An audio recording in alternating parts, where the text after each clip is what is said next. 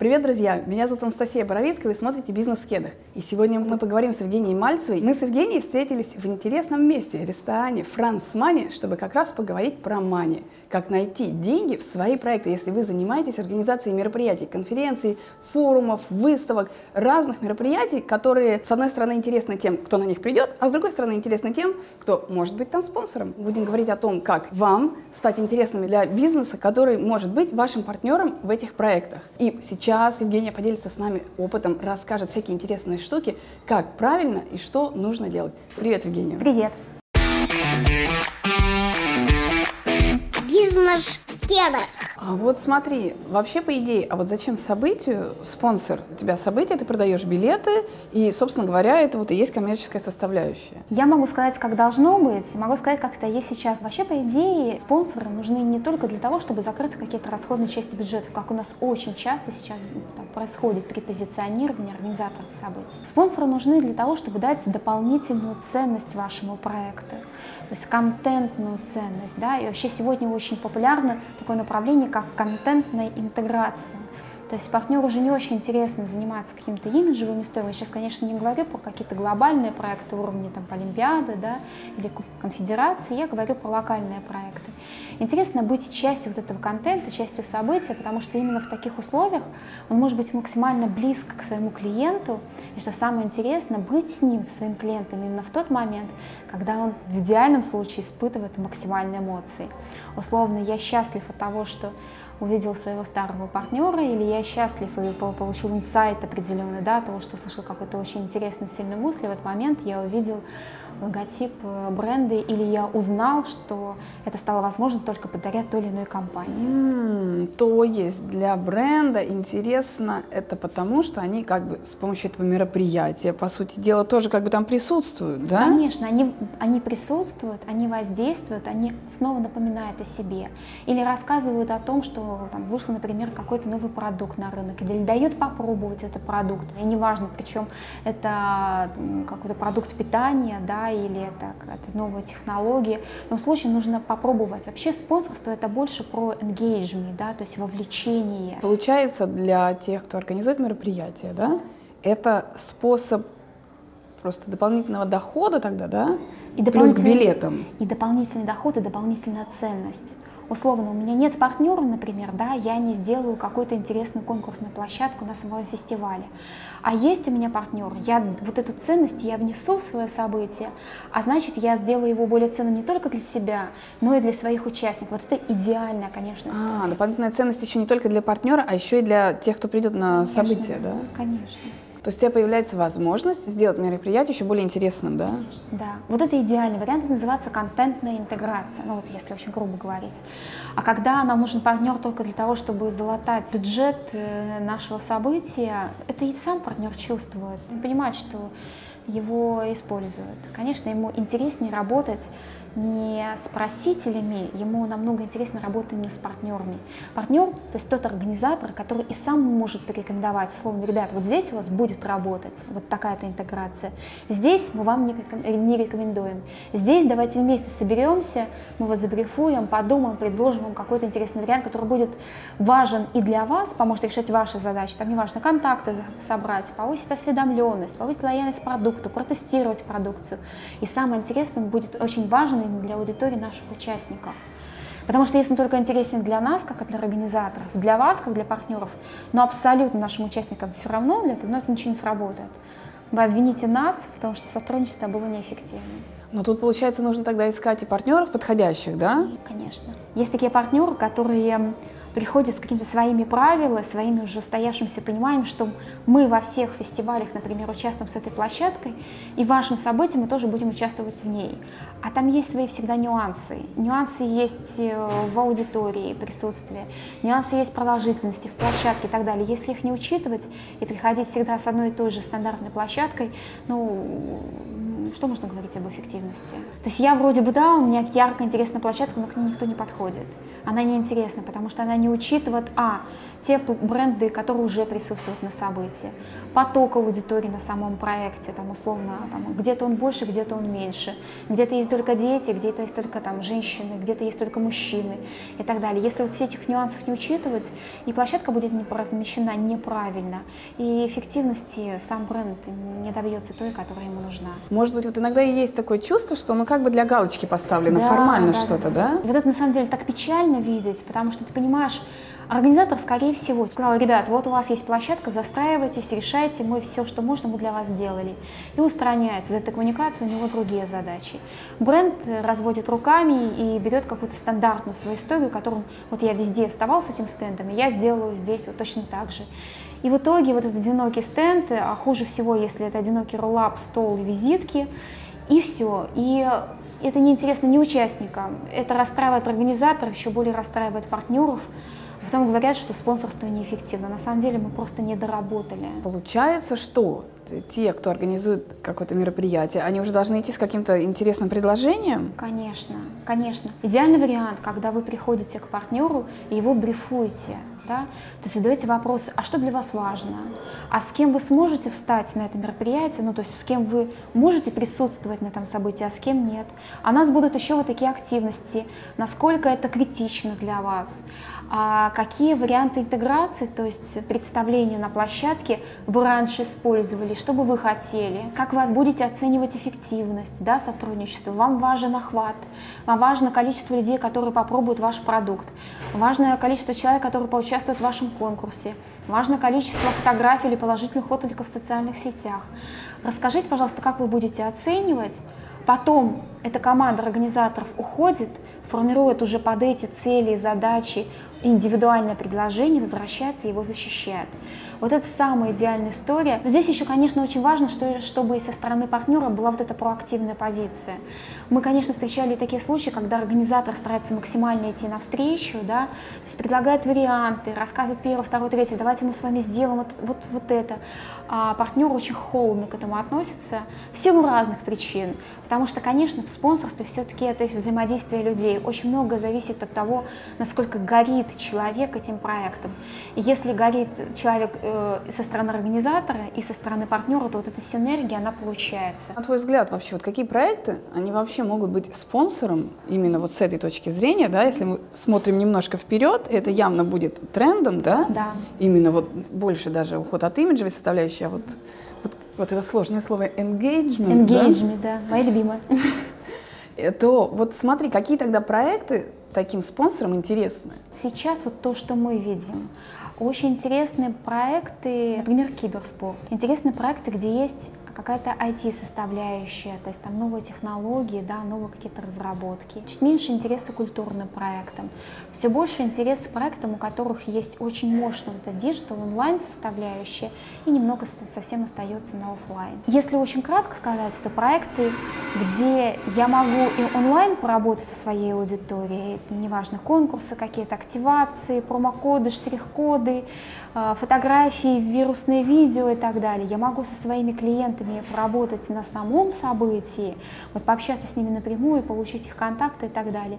Еще и после события я могу там какие-то активации для них провести. Вот такие истории идеально, если они происходят в течение всего года, очень интересные. А история просто прийти буквально на один день, постоять с какой-то маленькой стойкой и получить только контакты и уйти, но она уже, конечно, ходит в прошлое. Это не очень эффективно. Да, тем особенно если на этом стенде работают нанятые сотрудники, а не твои менеджеры по продажам. У тебя компания, которая объединяет да, две да, стороны, да. вот как раз вы помогаете, чтобы одни понимали других, и най- найти еще вот какие-то вот эти варианты, да, которые всем подойдут, да. всем будут интересны. То есть получается, что можно либо самим пытаться это сделать, либо, допустим, вот с помощью вашей компании это сделать, так? Да. Есть успешные события, которые делают это сами, а есть организаторы событий, которые только-только начинают свой путь. Им, конечно, такая поддержка очень нужна. Мне недавно организатор одного очень крупного события сказал, Евгения, спасибо, вы позволили нам сократить вот эту длинную часть пути и очень много ошибок не совершить. И в обращении к партнерам, и во время переговоров, и вот в своем позиции, в целом, как мы рассказываем о себе бизнесу. Все равно вам же нужно отдавать какую-то часть там, тех же самых денег, да, которые Конечно, ты привлечешь. Да, да. И вот насколько здесь, вот, на твой взгляд, целесообразно вот пытаться самим и там набивать, может, какие-то шишки, да, но тем не менее, или сразу обращаться в вашу компанию вот, вот в плюс и минус? На самом деле все зависит от организатора. То есть, если, например, у него есть э, бюджет э, обратиться в компанию, консультанту, я всегда рекомендую это сделать. Причем мы всегда даем разные варианты. Мы, например, проводим образовательные мастер-классы для тех организаторов событий, у кого нет возможности заказать, например, полную услугу консалтинга. Да?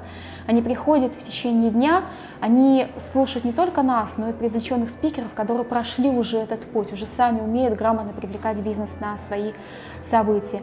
Они учатся, приходят, формируют, что-то там корректируют, да, и пробуют привлекать сами. Знаешь, вот интересно, вот, ну, допустим, вот э, люди хотят сделать мероприятие, да, mm-hmm. но они не понимают, будут ли они интересны спонсорам или нет. Вот на твой взгляд, как это можно понять, оценить? На самом деле критериев очень много. Я расскажу наши, потом расскажу, которые предъявляет чаще всего бизнес. Наши, конечно, намного больше. Но в первую очередь нам очень важно в, э, не в плане там, что важнее, что менее важно, просто по, по очередности. Нам, э, мы смотрим, в какие даты проводятся события, где она проводится, репутация площадки. Мы смотрим на, конечно, на самих людей, то есть на команду, какой у нее есть опыт работы именно в этой сфере и работы, работы в целом по организации крупных событий. Нам крайне важно, событие проводится первый или второй год, то есть какая у него есть история, какая есть история взаимодействия с бизнесом, Всегда исследуем факапы, которые были. Они не всегда видны, но для нас это крайне важно. И самое главное, как эти факапы организатор отработал и старается отработать на второй год. Как строится работа с участниками. Нам крайне важно, чтобы это была именно команда. Мы не берем проекты, например, который условно приходит продюсер, например, да, у него есть идея, он собрал двух-трех человек, которые там на полставки и так далее. То есть для нас такая, простите за термин, шарашкина история, да, шарашкина контора. Нам крайне важно, чтобы это был профессиональный организатор, то есть уже задействован ранее в других событиях. Мы всегда смотрим на онлайн-составляющую проекта, какой у него есть, вот мы это называем там социальный капитал, то есть, первое, это все, что касается социальных медиа, там группы, активности и так далее. Причем смотрим, насколько это разноформатный контент и как организатор события взаимодействует со своей аудиторией, что самое главное, не только за неделю, за месяц до мероприятия, но в течение всего года. Или хотя бы какие инструменты, площадки это, для этого есть. Очень важно, чтобы организатор, у организатора была база своих участников. Да, то есть как он ее собирает уже, там, это второй вопрос, если что мы помогаем, там, даем инструменты для этого. Нам крайне важно, какая репутация есть у самого события на рынке. Для этого мы опрашиваем бизнес, мы опрашиваем участников, бизнес, который раньше работал с этим событием и так далее. И, конечно, мы смотрим на идею проекта, то есть насколько она адекватна текущей ситуации, например, да. И если говорить про то, какие события интересны бизнесу, бизнесу интересны события с репутацией, условно говоря, надежные. Вот мне недавно коллеги говорят, они надежные, а с ними можно работать. А вообще кто скажет, надежны они или нет? Потому что мне один коллега тоже направляли ему проект на рассмотрение. Я говорю, скажи, пожалуйста, как ты оцениваешь? Он говорит, ну, я получаю проект, я его просмотрел, дальше спрашиваю коллег по бизнесу, ну, как бы все общаются в одной сфере, неважно, недвижимость, телеком и так далее. А вы вообще о нем что-нибудь знаете, а вы с ними работали? Дальше начинаю собирать полностью э, информацию по проекту. Кто с ним раньше работал, как он представлен в соцсетях, какие были публикации по итогам. Вообще мониторинг такой делаю по проекту и принимаю решение. Кто-то, наоборот, просто смотрит, насколько упакован проект, насколько интересна идея. Конечно, смотрит на упаковку. Четко должна быть описана аудитория. Причем аудиторию, что очень важно, сегодня мы описываем не только, как раньше это делают через соцдем, там, 25-37 лет, с доходом среднего выше среднего, там, с детьми и так далее. Нет, в первую очередь аудиторию мы описываем как аудиторию потребителей. Там условно, я на, рабо- э, на работу езжу на метро или на автомобиле. Если на автомобиле, то каком, да? В каких социальных сетях я чаще всего присутствую? Как часто я пользуюсь там, теми, теми или иными гаджетами? Пользуюсь я услугами фитнеса, пользуюсь я страховыми услугами, если да, то какими. То есть именно через потребление брендов или через потребление разных продуктов услуг можно понять, насколько это моя аудитория или не моя аудитория. Да? Вот это описание, оно пришло из маркетинга, потому что без точного описания, если мы будем штамповать 25-37 лет из презентации э, там, из одной в другую, да, то, конечно, как бизнес может сделать более точный выбор. Ну и, конечно, крайне важно это совпадение по целям, да, то есть какие цели есть у компании в этом году, а, там поддерживают она социальные проекты, или она поддерживает исключительно, например, только проекты в области культуры и так далее. В любом случае, формируя партнерскую презентацию, вы должны понимать, кому, мы, кому вы обращаетесь и как, какой опыт уже есть у этой компании. Вот, вот такие критерии. Они очень ценят, когда а, организаторы понимают, кому они идут и зачем. То есть тут надо показать, что вот подготовились, домашнюю Конечно. работу, образно сделали, говоря, сделали, да? Да, да, да, да. Но это точно так же, как в любых продажах. По сути, найти спонсора это то же самое, что вот продать. Конечно. Да? Это, это, это продажи, я бы по сложности, наверное, сравнила бы с B2B продажами. То есть продажи бизнесу именно, причем в достаточно сложном сегменте, продажи, которые могут затягиваться от двух месяцев до нескольких лет. Есть партнеры, с которыми мы дружим, мы периодически приглашаем на события, мы поддерживаем вот эти взаимоотношения, то они идут на спад, то наоборот они там нагорают, как и любые взаимоотношения там, между влюбленными условно. Вот. И потом где-то, может быть, через год, через два мы видим их в качестве партнеров событий. Есть и такие прецеденты. А есть наоборот, которые, да, мы увидели, да, вот мы вовремя, как говорится, к, месту, да, и в течение двух месяцев мы согласовали партнерство. С всех тех условий, что ты перечислила, складывается впечатление, что вот ну, новичкам вообще нет смысла идти к спонсорам, да? То есть вот как минимум год должно быть событие уже, на второй раз должно быть, да? У новичков всегда меньше шансов. Единственный случай на моей памяти, наверное, когда это очень сильная идея, когда, которая вот только-только появилась на рынке. Хотя вот в 80, наверное, процентов случаев, когда мы пробовали продавать новичков, чаще всего он говорит, ребят, вы проведите, мы на вас посмотрим, а на второй год уже приходите. И в этом случае новичкам, чтобы совсем не прогореть, мы всегда рекомендуем, попробуйте первый год, поработайте или на э, при помощи инвестора, да, найдите просто такого инвестора, человека, который, или компанию, да, который эмоционально вас поддержит, который еще не увидит какие-то бизнес-решения, какие-то своих вот кратковременных, да, быстрых бизнес-задач, но в долгосрочную понимать, что сотрудничество с вами может быть ну, как-то ему полезно. Или попробуйте отработать условно на условиях бартера, да, то есть где-то кого-то вы там стратегические партнеры, но не финансовые, а аудиторные, да, или, например, партнер призами или партнер услугами, что можно реализовать проще, но у вас уже будет история взаимоотношений с бизнесом. И уже на второй год, когда вы приходите к финансовому партнеру, говорит, а мы уже умеем, а у нас уже есть опыт. Вот в таких случаях, конечно, больше вариантов получения финансовой поддержки. А вот эмоциональный, вот эта эмоциональная, поддержка, да, вот партнерство. Что такое? Я расскажу. Эмоциональная поддержка – это, условно, например, да, я очень люблю музыку Виктора Цоя, например, да, а я, например, представляю, являюсь там представителем какого-то банка, ну или крупного бизнеса, да, и кто-то из организаторов узнал, что мне эта история близка. И они приходят ко мне и говорят, вы знаете, у нас есть идея, мы хотим сделать мультимедийную выставку Виктора Цоина. Нам нужно 2,5 миллиона. А я понимаю, что какие-то маркетинговые задачи, может быть, и не решит этот проект, потому что он впервые проходит, очень много рисков и так далее. Но моя любовь к этой музыке настолько велика, потому что я на ней выросла, и э, если бы обладала такой суммой, я бы это сделала. Почему? Потому что первое, это, как говорится, да, Гельштадт закрыт, да, то есть я что-то полезно сделала, пусть и вот так опосредованно для моего любимого артиста. Второе, я помогла сделать хороший проект для молодого поколения.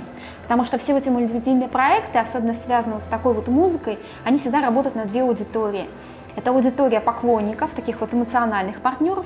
И, безусловно, это поколение Z, то есть, да, вот цифровое поколение, которое интересно все, вот, все эти мультимедийные проекты. И они готовы знакомиться, я говоря, опять же говорю из опыта, из того, что я вижу, они готовы знакомиться с какими-то новыми культурными проектами через новые технологии. И получается, что я вроде так негласно, э, инвестировав 2,5 миллиона, я еще новому поколению рассказала о моем любимом артисте. Но это прямо вот мед, мед для меня будет. Вот это такое эмоциональное партнерство. То есть просто это вызвало эмоциональный отклик, да. и не за бизнес-интересами да. уже идешь и становишься да. спонсором, да, а идешь именно за реализацией вот этих каких-то эмоциональных вещей. И, да? Конечно, и в спонсорстве в том числе до сих пор остаются такие истории, когда я поддержу определенный вид спорта, потому что я люблю машины. Это тоже нормально, как бы от этого не нужно отказываться, просто один из вариантов, в том числе работы такими вот партнерами. То есть, когда ищешь спонсора, надо смотреть не только какую пользу, да, может быть, именно коммерчески Конечно, конечно. участие в вашем проекте, да, а чем увлекаются люди, которые реально могут как раз э, принять решение об участии как спонсоры, да? Конечно. Если лично касается или человека, который продвигает дальше ваш проект наверх, ну, там это может быть директор по маркетингу, да, или маркетолог и так далее. Идеальном случае, когда вы знаете, а, что эта история может, быть лично, может лично заинтересовать вообще лицо принимающего решения, потому что вы понимаете, что есть лицо, принимающее решение, а есть лицо, э, лицо, влияющее на решение.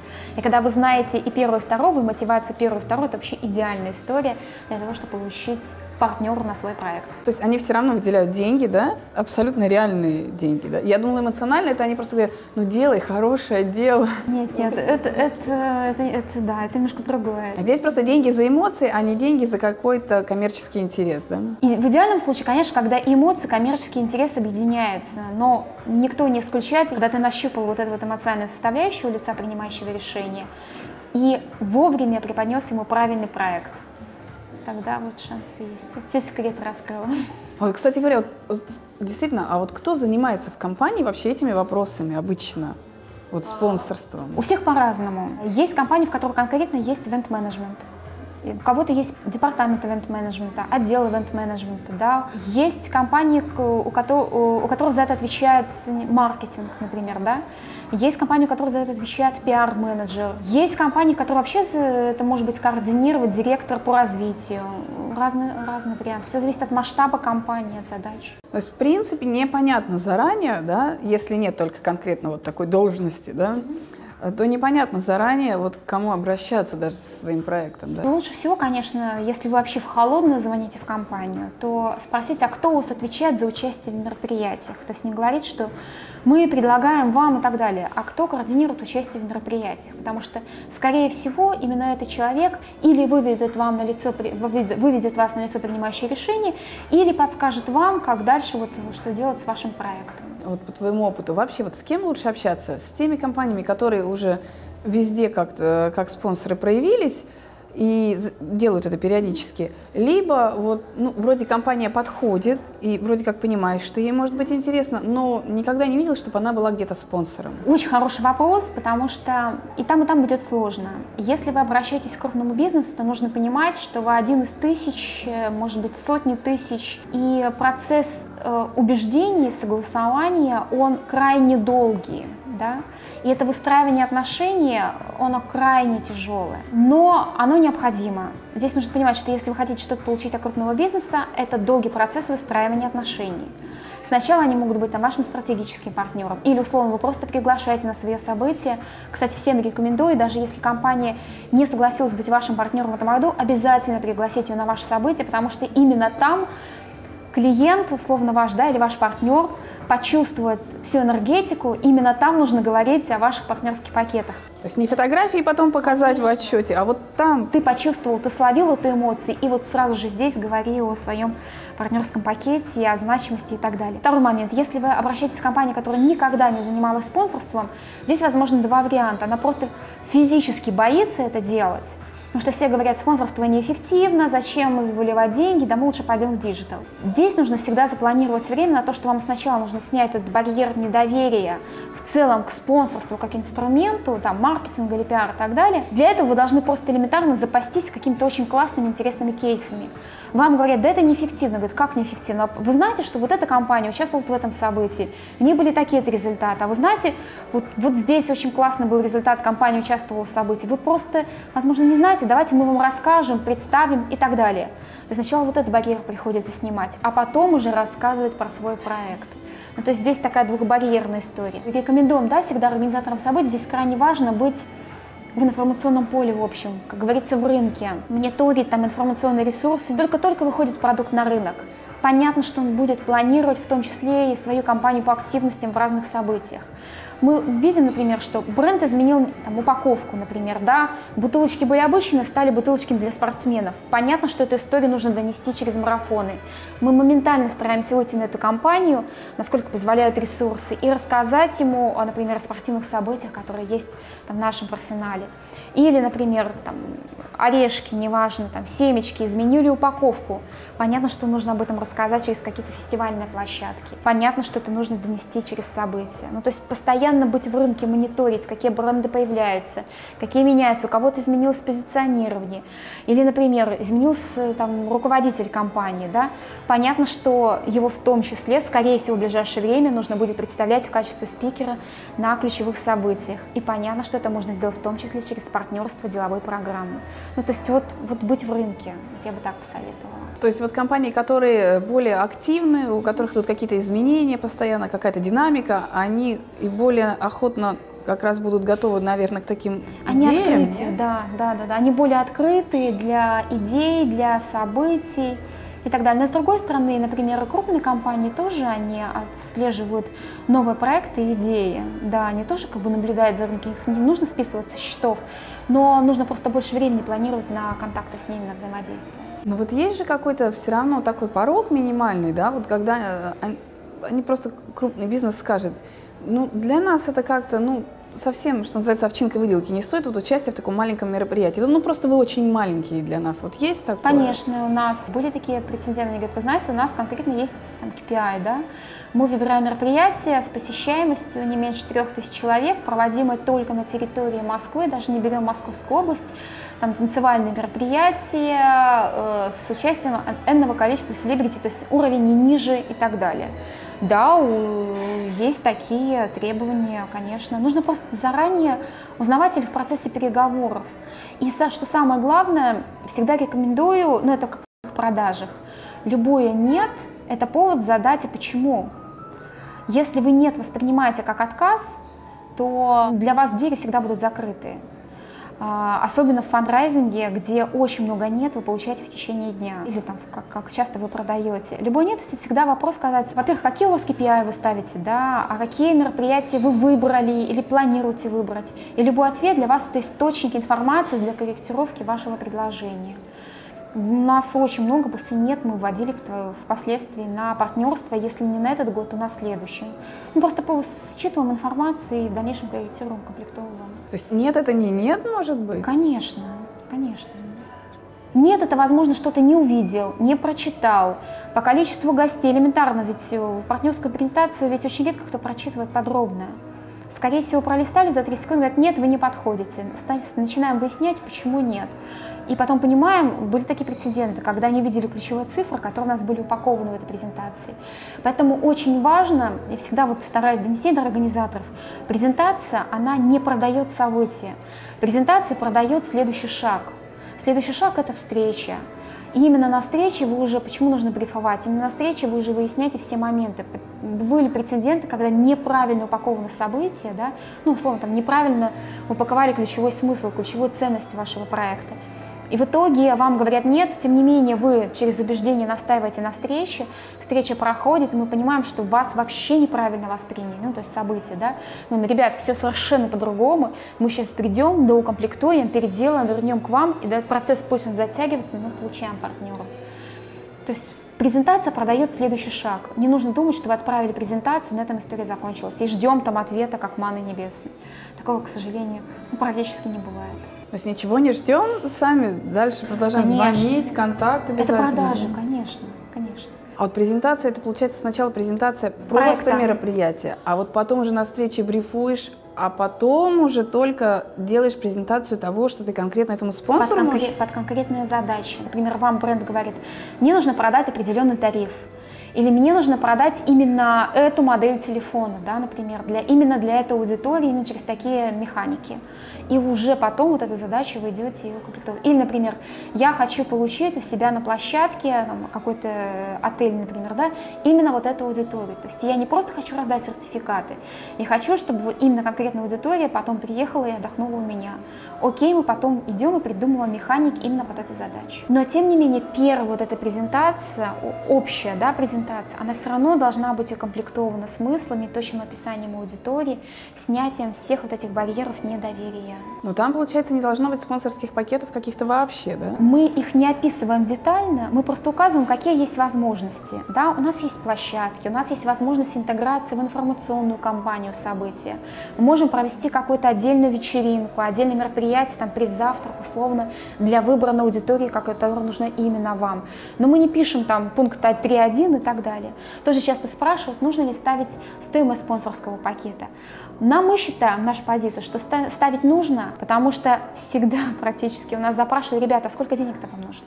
И мы говорим, у нас есть генеральный партнер, например, одна позиция, стоит столько-то. Официальный партнер, там, две позиции, стоит столько-то. Еще очень крайне важно показать, что у, у, для каждого партнерского пакета есть какое-то количество, точнее, да. Это крайне важно, чтобы вы говорили, ребята, мы все-таки больше за качество сотрудничества, чем за количество. Мы не хотим здесь набрать 20-30 партнеров. Пусть их будет 5-6, но каждый из них будет заметный, каждый из них будет по-разному представлен, а значит, это и аудитория интересна, и партнер будет доволен.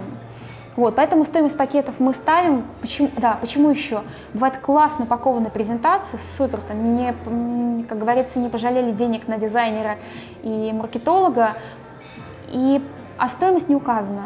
И, и вдруг у нас были такие прецеденты, тишина, тишина, мы спрашиваем, а что случилось? Они говорят, да скорее всего миллион стоит. Я говорю, ребята, почему миллион? Что же вы хотя бы запросили бы стоимость? Я ну у вас так здорово укомплектован проект, так могут себе позволить только очень дорогие которые просят по 3, по 4 миллиона и так далее. Поэтому не нужно создавать вот это пространство для додумывания. Напишите, что от, там, например, 250 тысяч мы начинаем разговаривать. И всегда поставить галочку, каждая стоимость всегда корректируется после уточнений и так далее. А вот эти, кстати говоря, цифры, они вообще как-то, есть какие-то, э, ну, рыночные, или да, или вот какие хочешь? Да, конечно. Конечно, прежде чем формировать эту стоимость партнерских пакетов, всем рекомендуем, мы запрашиваем, про, ну, условно, там, как, как участники, там, как партнеры, запрашиваем партнерские презентации у других проектов, узнаем, все на рынке, все общаемся, фандрайзеры, сколько стоит принять участие, ну, интегрироваться, да, в то или иное событие, понимаем среднюю стоимость на рынке, да, в дальнейшем уже э, корректируем стоимость нашего мероприятия. И всем рекомендую так делать, потому что как только ваша стоимость будет вне рынка, у нас были такие прецеденты, ну, это а смешно, б, это недоверие к вам как непрофессионалам. Вне в плюс, в минус? Во-первых, в минус, да, потому что классно событие, но стоит дешево, да, значит, что-то в этом не так. А классно событие, но стоит дорого, нужно тогда искать обоснование, почему что-то дорого. Да, то есть вот нужно быть в рынке. Да, хотя бы стартовая позиция указать в рыночные. Вот, а потом уже вы можете на встрече как-то корректировать. Там, это уже процесс переговоров. Партнер что-то спросит сверху, окей, значит и мы накинем сверху, ну и так далее. Это уже процесс обсуждения. За какое время вообще надо готовиться, начинать какой-то вот поиск? Э, понятно уже, что это там не дело одного дня, ты не придешь с презентацией сразу денег никто не выделит, да? А вот за какое время оптимально тогда как минимум за год. Если как минимум за год, то есть вы создаете, во-первых, пишете фандрайзинговую стратегию, условно, да, какие источники у меня есть для получения ресурсов, где мы работаем через эмоциональное партнерство, где мы работаем через спонсоров, да, и так далее. Четко для себя определили, по каждому сегменту начали работать, а не так, что мы, приш... мы решили идти к спонсорам, у нас нам нужно собрать там, 20 миллионов, у нас срок 2 недели, там, или там два месяца, что в принципе равнозначно. И патовая ситуация, начинаем всех закидывать письмами, обрывать телефоны, напоминать каждый день, и все это выглядит на самом деле как это горящий велосипед, любимая фраза, но бизнес очень любит эти горящие велосипеды, очень любит системность, идейность и уважение его времени. Так вот.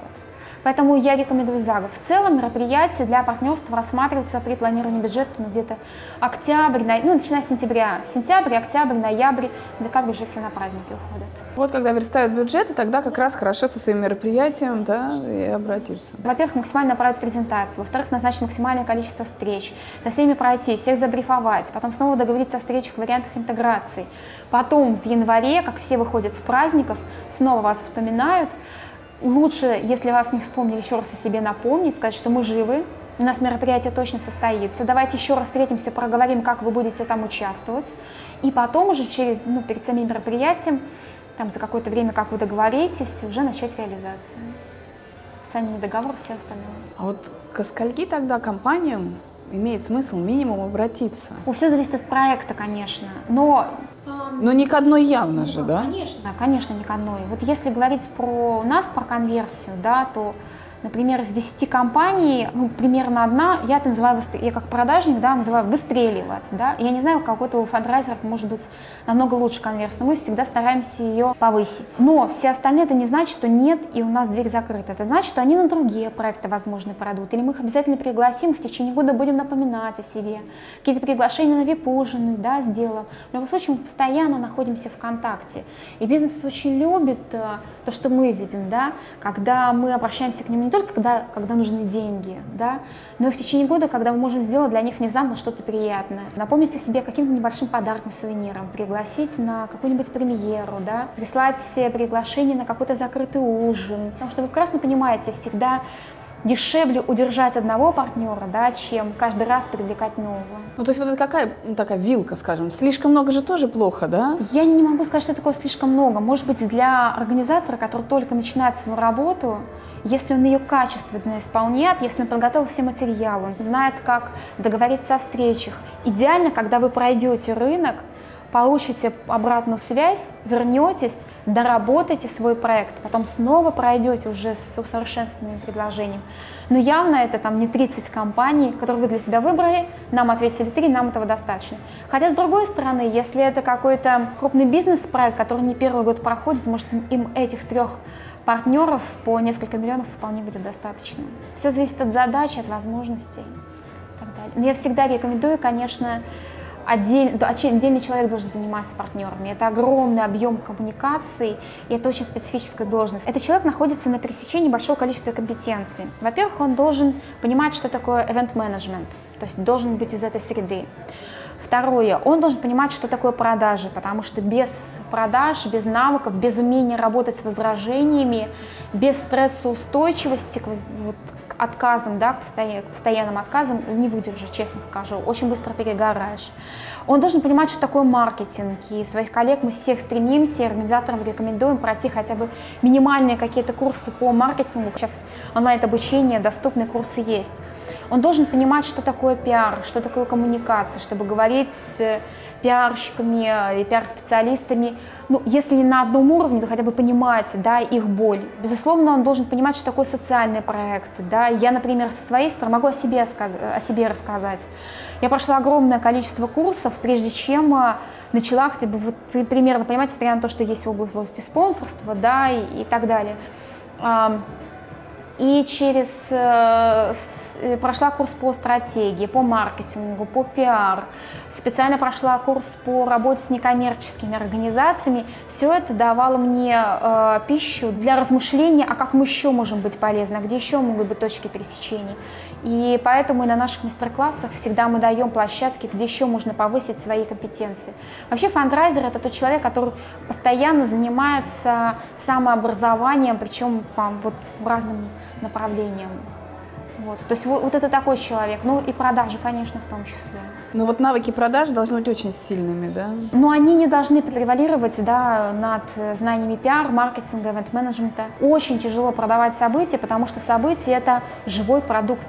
Это ведь не четыре стены, да? Ты презентацию упаковал, и это значит, что бизнес придет, именно это же самое он и получит. В процессе подготовки событий очень много меняется. И это не только площадка, там медиа совершенно могут быть поменяться, участник поменяется, не знаю, дождь пойдет, и к нам не придут гости, селебрити не приедет, э, блогеры не придут и так далее. Это все огромное количество рисков, и здесь нужно быть настолько стрессово вот готовым, да, к работе с таким продуктом и настолько быть профессионалом своей отрасли, что ну, это действительно тяжелый, сложный выбор. Поэтому фандрайзеров профессиональных так мало.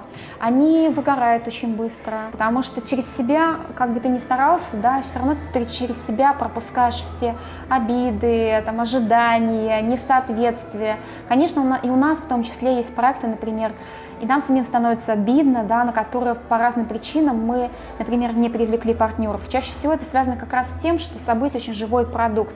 Мы начинаем работать с одним проектом, по факту меняется, меняется, меняется, меняется, но да, по факту получается другое, и бизнес отказывается от него, и для нас это тоже как бы такая эмоциональная история. То есть получается, что не всегда и не любого партнера получится заполучить, и дело даже не в тебе, да, то есть вот к этому нет, ты все равно ну, как-то можешь себя в этом особо не корить, да? Ну, не то чтобы не корить, но не убиваться точно. Это называется работа над ошибками. Чем больше ты работаешь над всеми отказами, которые ты получаешь, тем больше ты нарабатываешь материала, тем больше ты себя корректируешь и уже дальше работаешь не веером вот так вот, да, а точечно. Ты уже не будешь тратить время на тех, кто...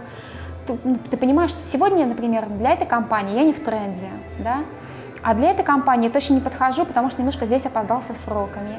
Этой, например, компании я не подхожу, потому что она в этом году сократила бюджет, она же проинвестировала в два проекта.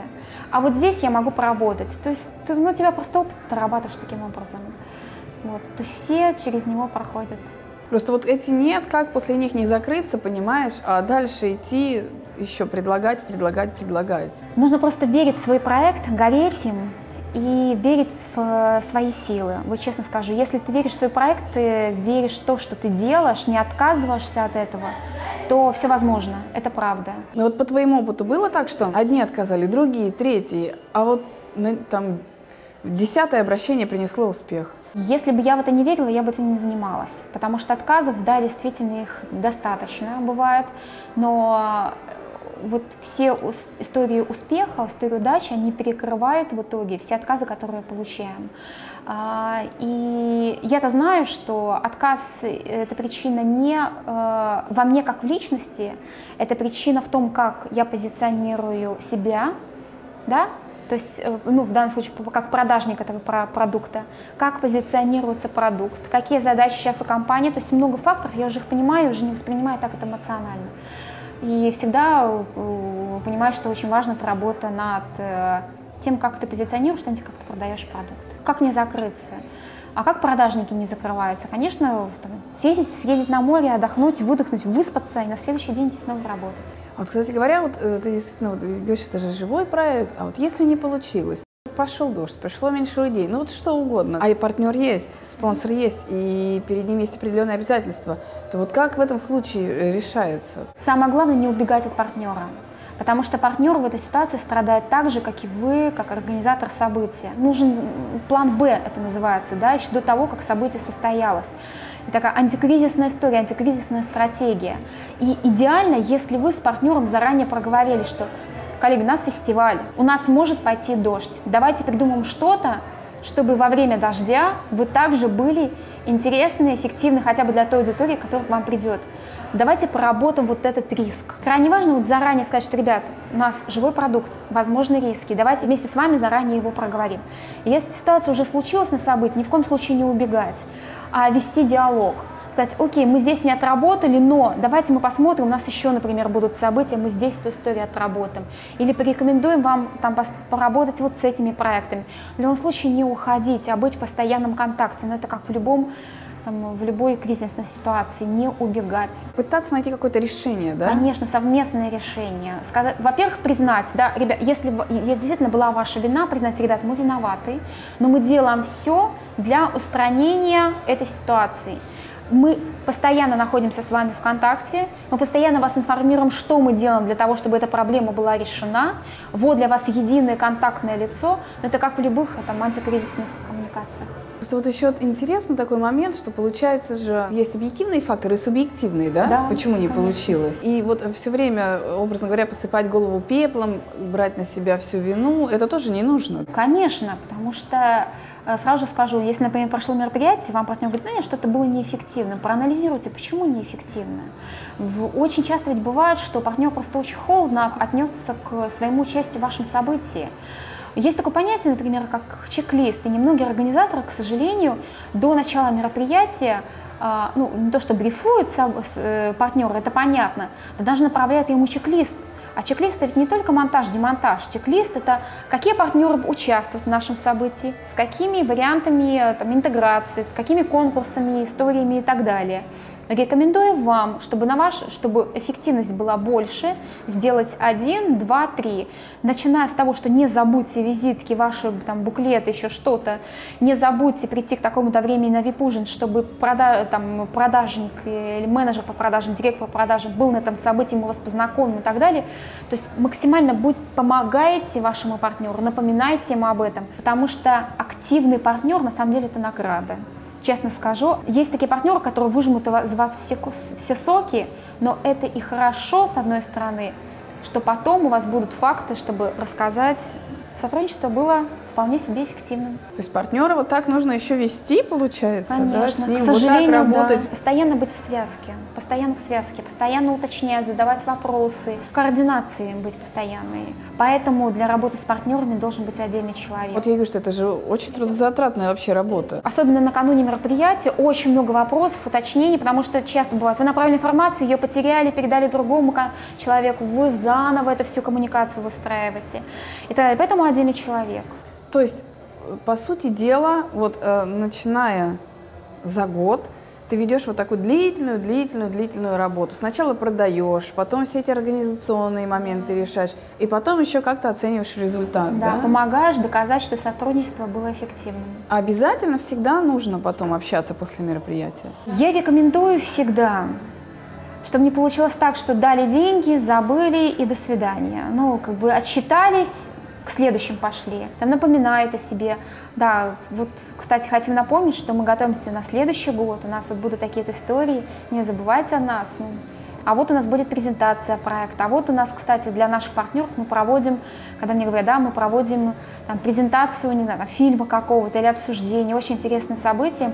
Вообще у нас участие платно, мы вас приглашаем как нашего постоянного партнера. То есть когда напоминает о себе. А еще более приятно, когда в каких-то форумах организаторы, например, участвуют, очень лестно от нас отзываются. Мне это тоже приятно. Ну, то есть коммуникация в течение всего года. То есть человеческая польза, это всегда все работает, да? Конечно. Как я уже говорила, несмотря на то, что спонсорство, это там и технологии, все остальное, но всегда это взаимодействие конкретных людей. Это, как бы ни называй, но если ты очень хорошо знаешь мотивацию человека, принимающего решение, влияющего на решение, тебе намного проще а, получить партнера и спонсора. Организатор, он должен быть или юрлицо, или ИП, соответственно, да? Конечно, это очень важно. У нас были прецеденты, когда приходит организатор, классное мероприятие, я говорю, а кто, с кем договор заключается в партнерстве? А, с физическим лицом, я говорю, да нет, нет, ребят, такая история не работает.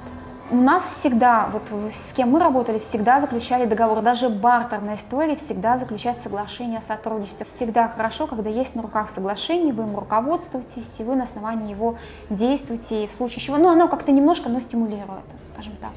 Вот, конечно, для бизнеса важно заключить соглашение с юрлицом чтобы было, можно, можно было концы найти, как говорится. Вы всегда должны быть в этом диалоге, в партнерстве, что очень важно, в чем особенность да, работы в спонсорстве. Вы партнеры, вы помогаете друг другу создать идеальный, лучший кейс, который будет интересен вам, бизнесу и, что самое главное, участникам вашего события. Здесь не проситель и кто-то, кто дает денег, да, а абсолютно четкие партнерские отношения, да. взаимная польза, да, да, то есть взаимная ценность у одного и у другого есть от участия в этом мероприятии, да? Да, да, да в этом особенность спонсорства. То есть даже когда ты идешь к спонсору, да, вот хочешь предложить стать спонсором, ты должен это чувствовать и понимать, да? Да, вот это очень важно, кстати, психологический момент. У нас, несмотря на то, что многие ну, как бы научились, да, вроде бы упаковывать проекты, до сих пор еще в переговорах они боятся э, стоимость назвать, да, не, не могут ее отстоять и так далее. Поэтому всегда рекомендую а, пройти ну, какие-то тренинги или курсы по продажам без них тяжело все-таки да, вести переговор. Я, конечно, не исключаю вариантов, когда есть изначальный талант продавца, да, есть такие случаи, но все равно ты должен быть уверен в продукте в своем абсолютно. Ты должен знать досконально все преимущества твоего события, ты должен уметь отстоять стоимость, да, и, и не продешевить, да, как известно, и не назвать стоимость, которую не удовлетворит твоего, или скажем, покажется заоблачной для твоего партнера. То есть это как раз талант переговоров. Или некоторые, кстати, организаторы так поступают, они приглашают отдельного продажника, да, именно на проект, погружают его, и, и, продажник, и продажник, который позволяет, помогает проводить эти переговоры, когда на встречи ходит а, э, сотрудник по работе со спонсорами и талантливый продажник. То есть они усиливают друг друга. Один вот как раз талантом продаж, а другой контентом. А вот что касается денег, тогда еще два здесь вопроса. Конечно. Вот первое, если просят скидки, вообще вот нужно ли давать скидки или не нужно? Вот как и, и дальней, вот в дальнейшем ты еще планируешь с этим партнером работать не первый год, а вот еще дальше, дальше и дальше. Угу. Соответственно, ты думаешь не о том, что я вот сейчас дам или не дам скидку, а думаешь еще о перспективе. Вообще, конечно, нужно исходить из, с одной стороны из возможностей партнера. Конечно, у вас там стоит пакет условно официального партнера, например, там, небольшого события там 500 тысяч, а просто партнер 250 тысяч. Да?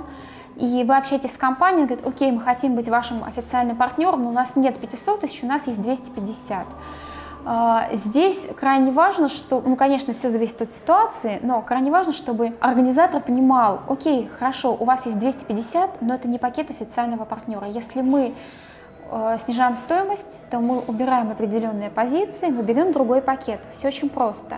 Или, как один из вариантов, окей, мы снижаем стоимость, но вы не будете официальным партнером. Мы придумаем какой-то отдельный оригинальный вариант. Там, условно, там, любимый чайный партнер, там, да, или любимый музыкальный партнер, или любимый э, там, автопартнер и так далее. Но в любом случае это не будет официальный партнер, это будет какая-то отдельная позиция. Это еще и крайне важно, потому что то, за сколько вы продали спонсорский пакет, на самом деле очень быстро становится известно, потому что все внутри общаются. И как только другой бизнес узнает, что пакет официального партнера вы там, партнер, другой компании продали за 250, а к нему приходите с ценником 500, сразу же возникают а, вопросы. Вам, может быть, никто об этом и не скажет, но поверьте, что информация распространяется очень быстро. Поэтому, если вы, там, у партнера есть только меньшая стоимость, придумаем для него отдельный статус, собираем определенные позиции и дальше, в общем, выходим из этой ситуации таким образом. Когда вы торгуетесь, да, вам же говорят, ну как, ну мы не хотим быть просто партнерами, как вот эти, например, да, давайте придумаем что-нибудь оригинальное для вас. И, конечно, тут начинаем вместе думать, придумываем какие-то интересные специальные статусы, интеграции и так далее. Но это все поиск очень тонкий, вот на кончиках пальцев буквально поиск вот этого баланса, да. Но это очень интересная профессия, вот несмотря на то, что она тяжелая, да, на самом деле она очень интересная и азартная. Когда вот тебе удается найти вот этот баланс между стоимостью, а, которую ты запрашиваешь, и э, теми возможностями, которые есть у партнера, как ты можешь вот найти баланс между несколькими партнерами на площадке. Это огромная радость, когда партнер тебе на следующий год возвращается. То есть вот такие вот маленькие радости, мы прямо вот горим ими, и они дают силы, конечно, для того, чтобы работать с негативом в том числе. И вот еще, знаешь, вот второй вопрос, опять же, про деньги, да? Вот предоплата, она в каком объеме? Или вообще все по факту потом оплачивается? Как вообще тут правильно и лучше? Лучше, конечно, когда у вас есть полная предоплата. Но в реальности получается все совершенно по-другому. А, конечно, идеально, когда у вас есть какая-то предоплата, условно, там, за там, 3 месяца до мероприятия, и вы уже, это как повод, чтобы стартовать и интегрировать уже бренд в события. Как правило, потому что за два за три месяца начинается активная информационная кампания. Вы договорились, предоплату получили, бренд интегрировали в это, там, не знаю, там, наружная реклама, еще что-то. А следующую часть денег, да, вы получили уже за какой-то, не знаю, там, за месяц до самого события, когда уже интеграция идет и так далее. Это хороший вариант. Худший вариант, когда вам какую-то предоплату сделали до мероприятия и дальше постоплата по итогам мероприятия, потому что, потому что очень многие плачутся, организаторы постоплату получают и в течение полугода, и года и так далее.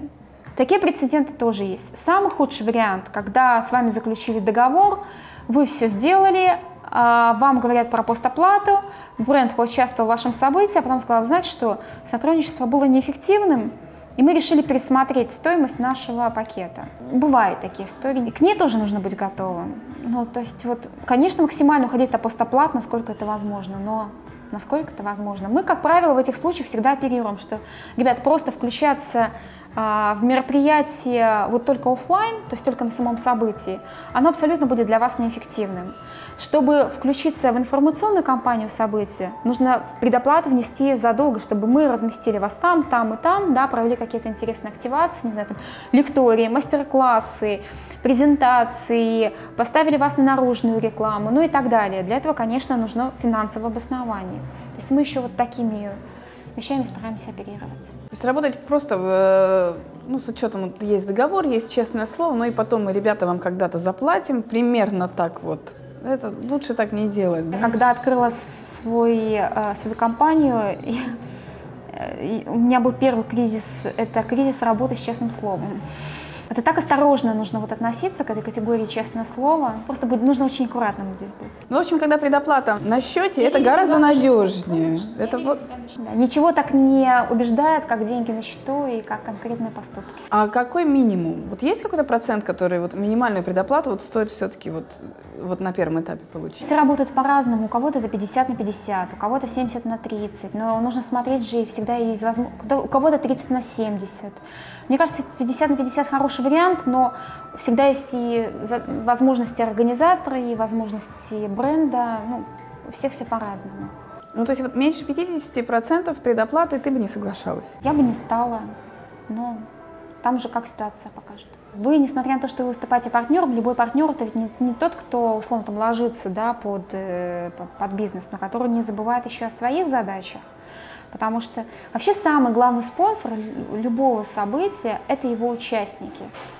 Как только какая-то история, неважно, как там партнер э, участвует, с каким именно количеством финансов, как только это негативно сказывается на ваших участниках, имейте в виду, что это негативно сказывается на бренде вашего события, значит и на вас. Поэтому мы знаем такие прецеденты и вообще рекомендуем всегда смотреть на контент вот, интеграции бизнеса в событии. Если он противоречит вообще вашей идеологии, тому, что ждут участники от вашего проекта, то лучше отказаться, потому что будет неэффективно и для самого партнера, и от участников вы соберете немало, и у вашей репутации событий, ваш, вас как организатора пострадает, скажет, а вот продался, а нас не подумал. То есть все равно работаешь на репутацию, да? Конечно, всегда нужно думать о репутации своего события в том числе. Ну, то есть, условно, приходя на партнерские переговоры, не забывать о своих задачах, и, потому что капитал любого организатора события, это, конечно, его аудитория, то есть его участники, это его главный капитал, который, э, его репутация, которую ему удалось собрать за долгие годы или там за первые два года. Евгения, спасибо. Спасибо за такой объемный, нестандартный и очень, знаешь, интересный взгляд. Я была очень рада. Спасибо вам, что пригласили. И наконец-то мы встретились, да? Да, и наконец-то мы встретились. Друзья, спасибо, что вы посмотрели это интервью. Я буду очень рада, если вы поставите лайк и напишите в комментарии, что вам понравилось, что пригодилось, что планируете использовать. Может быть, своим опытом каким-то поделитесь. Давайте поговорим о том, как находить деньги в свои проекты, как привлекать спонсоров на свои мероприятия. Давайте общаться в комментариях. И знаете, у нас ведь каждое воскресенье выходит новое полезное интервью. Поэтому, если вы еще не подписались на канал Бизнес Кедах, очень рекомендую сделать это прямо сейчас. Подписывайтесь и будем вместе. Бизнес Кедах. Растем вместе.